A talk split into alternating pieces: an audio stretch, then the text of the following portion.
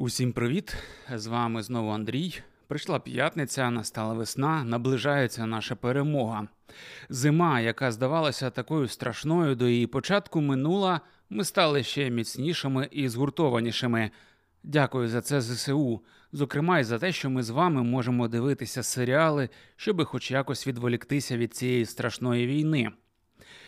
І варто сказати, що в березні подивитися буде що. Проблема, від якої я страждав останні місяці, минула. В березні виходить стільки серіалів, що я вже думаю над тим, аби робити спецвипуски. У цьому місяці нас чекає новий сезон Мандалорця, продовження четвертого сезону серіалу Ти на Netflix. Також виходить новий сезон найвидатнішого шоу на світі Succession, тобто правонаступництво. І це буде його Останній сезон.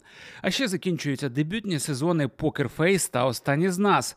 Як це все осилити, я навіть не знаю. Більше того, поки на нас не звалилися усі ці достойні серіали, я вже приніс вам шоу, від якого неможливо відірватися. Сьогодні буду говорити про серіальний шедевр від Paramount 1923. Вісім серій я глянув за два вечори. Відірватися неможливо. Давно я не дивився настільки крутого серіалу. Це якщо говорити про якість, драматургію, акторів та й взагалі все, все, все, все. 1923 – це в чистому вигляді ескапізм. І зараз розкажу чому. Поїхали.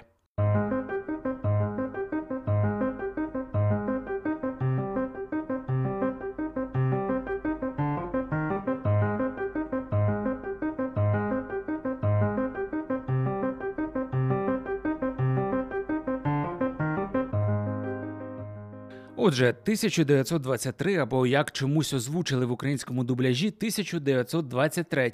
Це серіал про непрості 20-ті роки у далекій американській Монтані. Зразу варто зауважити, що події, які розгортаються у шоу, це приквел знаменитого серіалу Єлоустон про родину Дантонів, який вже має чотири сезони і не думає спинятися. Втім, цей приквел це абсолютно окреме шоу, яке можна дивитися, не бачивши оригінального Єлоустоуна, хоча він розказує про те ж саме сімейство. От я, наприклад, до цього монумента ніяк не можу підступитися. Чотири сезони, ну де узяти стільки часу. Але глянувши 1923, я майже на 100% впевнений, що буду дивитися і Єлоустоун, бо серіал мене реально вразив і захопив. Також варто зазначити, що у приквела є приквел, який називається 1000 1883. Він розказує про ту ж саму сім'ю, але у 19 столітті. Так от повертаюся до теми сьогоднішнього випуску. 1923 розказує про непростий для США час. Велика депресія у Сполучених Штатах в цілому почалася в 1929 році, але в штаті Монтана, про який йдеться у серіалі, вона далася в знаки навіть раніше. У Монтані вона почалася 1918 року, тобто більше ніж десятиліттям раніше. Поки вся решта країни жила собі приспівуючи, жителі Монтани мали серйозні проблеми. Багатьох селян торкнулися посуха і зниження попиту на сільськогосподарську продукцію, викликане закінченням Першої світової війни. В результаті фермери Монтани виявилися неспроможними платити по заставних, що негативно позначилося на розташованих у штаті банках. Половина фермерів штату Монтана втратили землю у період між 1921 та 25 роками. Більше того, до 1925-го штат залишили 70 тисяч фермерів з 82 тисяч, а 200 банків, розташованих у штаті, оголосили банкрутство. За періодом посухи виникла навала сарани, а також масовий мор худоби. Тож ви розумієте, що серіал це нелегка прогулянка на вікенд. Нас та наших героїв чекає безліч потрясінь.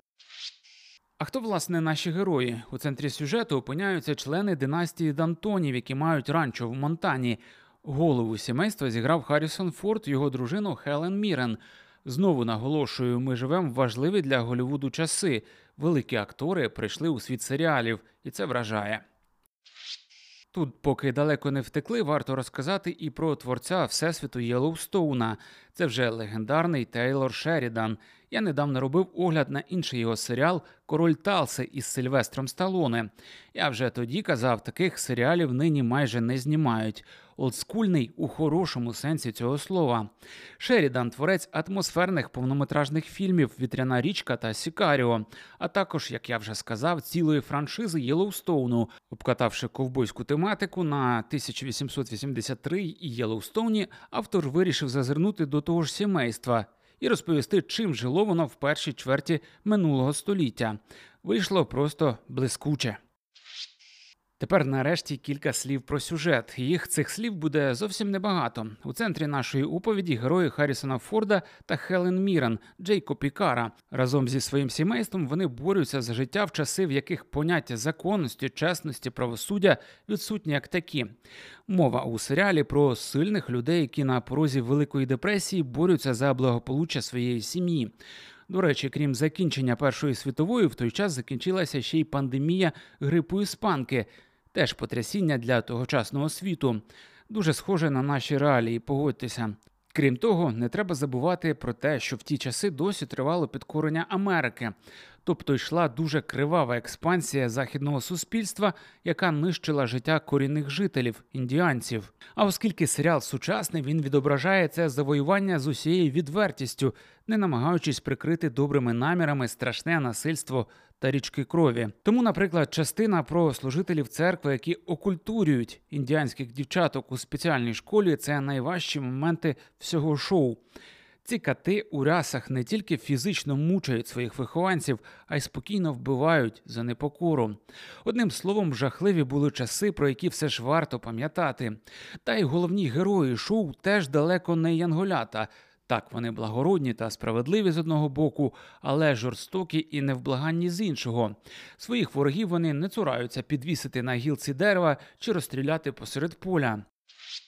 Також варто згадати, що велика частина серіалу відбувається не тільки у Монтані, а й у Африці. Не буду спойлерити, але це прям великий шмат сюжету, який мене захопив не менше ніж американські розбірки ковбоїв, адже зйомки велися на натурі, і це абсолютно розкішно. Після герметичних серіалів часів ковіду, де все відбувалося в приміщеннях або знімалося на зеленці, я засумував за широкими просторами.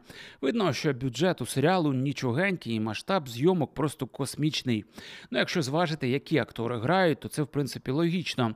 А я ще забув сказати, що окрім Форда та Мірен, тут також грає Тімоті Далтон. А це один з акторів, що грали Джеймса Бонда, якщо хто забув. Так що бюджет не завжди дорівнює якість. Але у 1923 з цим усе в порядку.